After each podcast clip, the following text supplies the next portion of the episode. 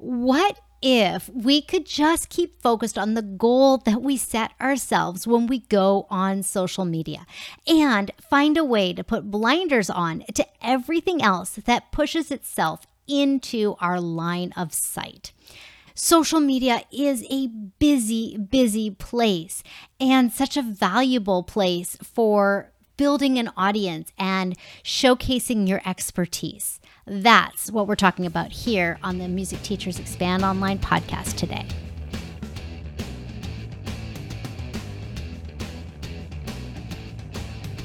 Hi, I'm Jaime Slutzky, and this is episode 256 of the Music Teachers Expand Online podcast. This podcast is dedicated to showing you how to create impact and income online as an independent music teacher. Like I said in the intro, social media is full of shiny objects.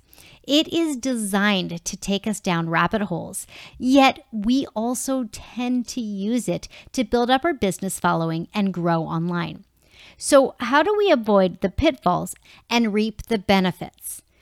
It's a matter of clearly understanding what we're trying to accomplish and staying focused on the task at hand. This episode is not about creating that tangible thing that we want to accomplish and creating a path for that. Instead, this episode is all about avoiding the shiny objects. It is so much easier to say, I'm just going to put, it is so easy to say, I'm going to put my blinders on and I'm going to do this and this and this and I'm out. But that's just not the way our brains work. So here are three shiny objects that we come across all the time and how I recommend you combat them. The first shiny object comes in the form of direct marketing every single time that we see a post on social media from a business and posts from individuals who are talking about a product or service, we are being marketed to. And I'm sure you, along with many of my other podcast listeners, do some level of content marketing as well. I encourage it. Content marketing is good and necessary. Right now, we are learning to spot the marketing messages and avoid its pitfalls when it's distracting us from our social media goals. Anything that says sponsored is clearly direct marketing. Those are paid ads that the algorithms display in your feed because of your past interactions with similar or even those same businesses. These shiny objects are really kind of hard to avoid when we are feeling a little less than or on the doom wheel, or if we don't have a reason for being on social media. It is best to promise yourself that you just won't click on anything that says that it's sponsored at all when you start that social media session. If you want to see them again, I'll give you a little bit of grace and use the social media save functionality, or even just take a screenshot of the ad so that you can go back to it in your free time. Then there's organic marketing, which is a little bit more subtle.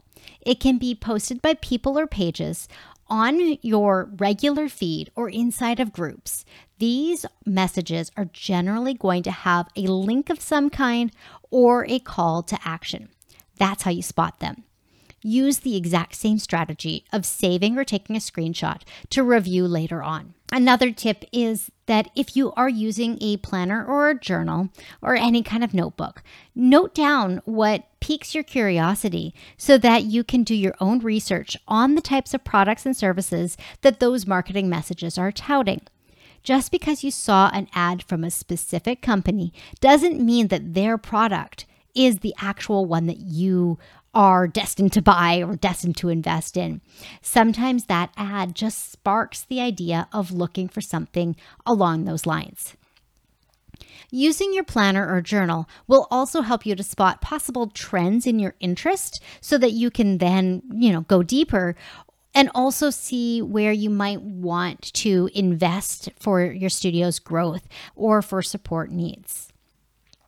With direct marketing, the key is to spot it and keep it at a distance so that you can stick to your priorities.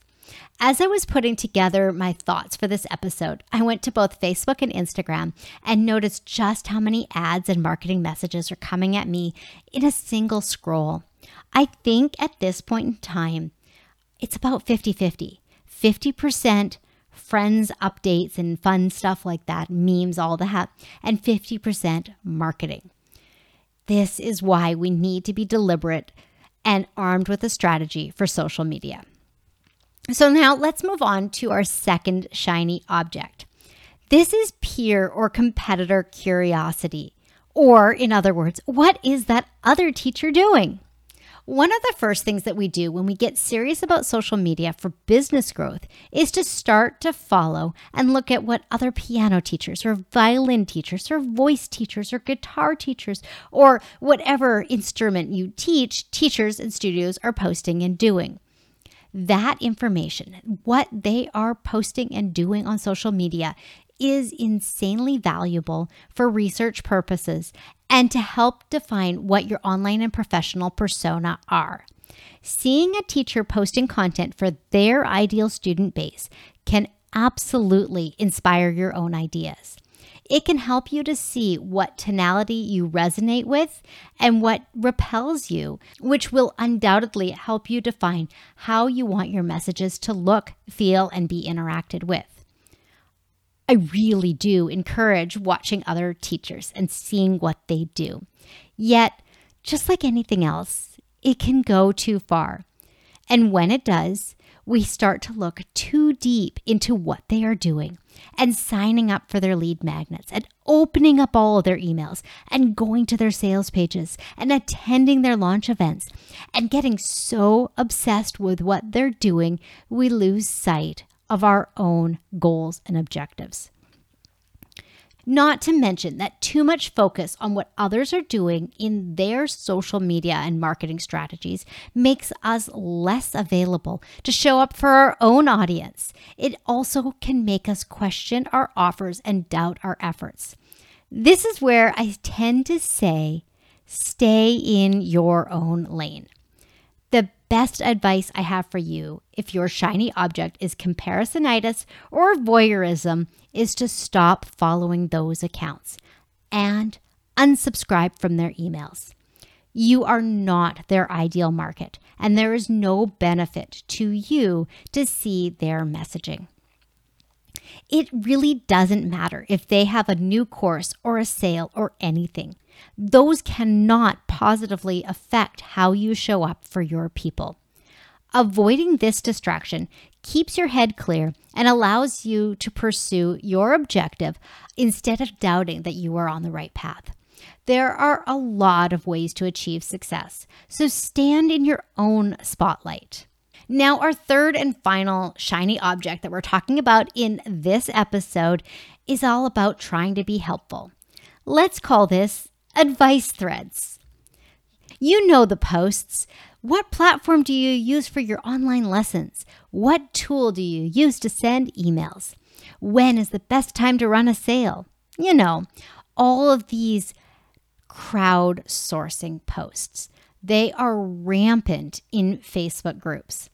And all of the answers are about the same. I use this. I used to use this, but now I use this. I didn't like this for this reason, so I went with this. And my favorite, I'm not an expert, but I'm trying this and this and this right now. I mean, seriously, does any of that make a clear winner? No. There is no way that these threads are useful. They just confuse the situation for the original poster and people who get wrapped up in the thread. If you have your set of tools that work for you, stay entirely away from these posts. And if you don't have all of your tools in place, then a little plug for working with me. Send me a message over on Instagram and we'll see where we take things. I love to help make sure that you've got the right tech in place to support your goals. but, you know, I digress. This shiny object is more than just about tech and tools. It goes equally well for strategies or sourcing music or shipping or marketing or pricing your services or anything else that people tend to crowdsource. You are an expert. You just might not be an expert at what they are crowdsourcing. Use your expertise in threads that make sense and leave the rest of these threads alone. That's really the best way to feel and find value in these advice threads. You don't need to say, I use Thinkific on 40 threads a week. How does that benefit you or the original poster? It may feel useful, but it really doesn't add anything to your authority or get you in conversation with the people you want to be in conversation with, and it isn't a good use of your time. This shiny object is such a big time suck and rabbit hole that we can just avoid by choosing not to engage in certain Facebook groups or saying, I am not going to comment on any advice threads. That's really one of the big things about shiny objects. They disguise themselves as being of benefit, but really they are just a distraction. Now, we don't need to be all business and all goals and all growth all the time. But when we are going on social media to do something productive for our business, put on the blinders and focus on that. Avoid the shiny objects. Avoid the direct marketing messages. Avoid the comparisonitis and voyeurism and avoid the endless advice threads. You got that? Okay. With that, I want to remind you that I have a great gift for you in the show notes. It is my free guide to making money teaching music online. Load it now, and you could have a brand new online income stream in the next couple of weeks. Again, the link for that is in the show notes. And with that, we are wrapping up 2022. I'll be back in 2023 with more podcast episodes to help your music studio generate income and create impact online. Happy New Year, and I cannot wait to see what comes to you in 2023.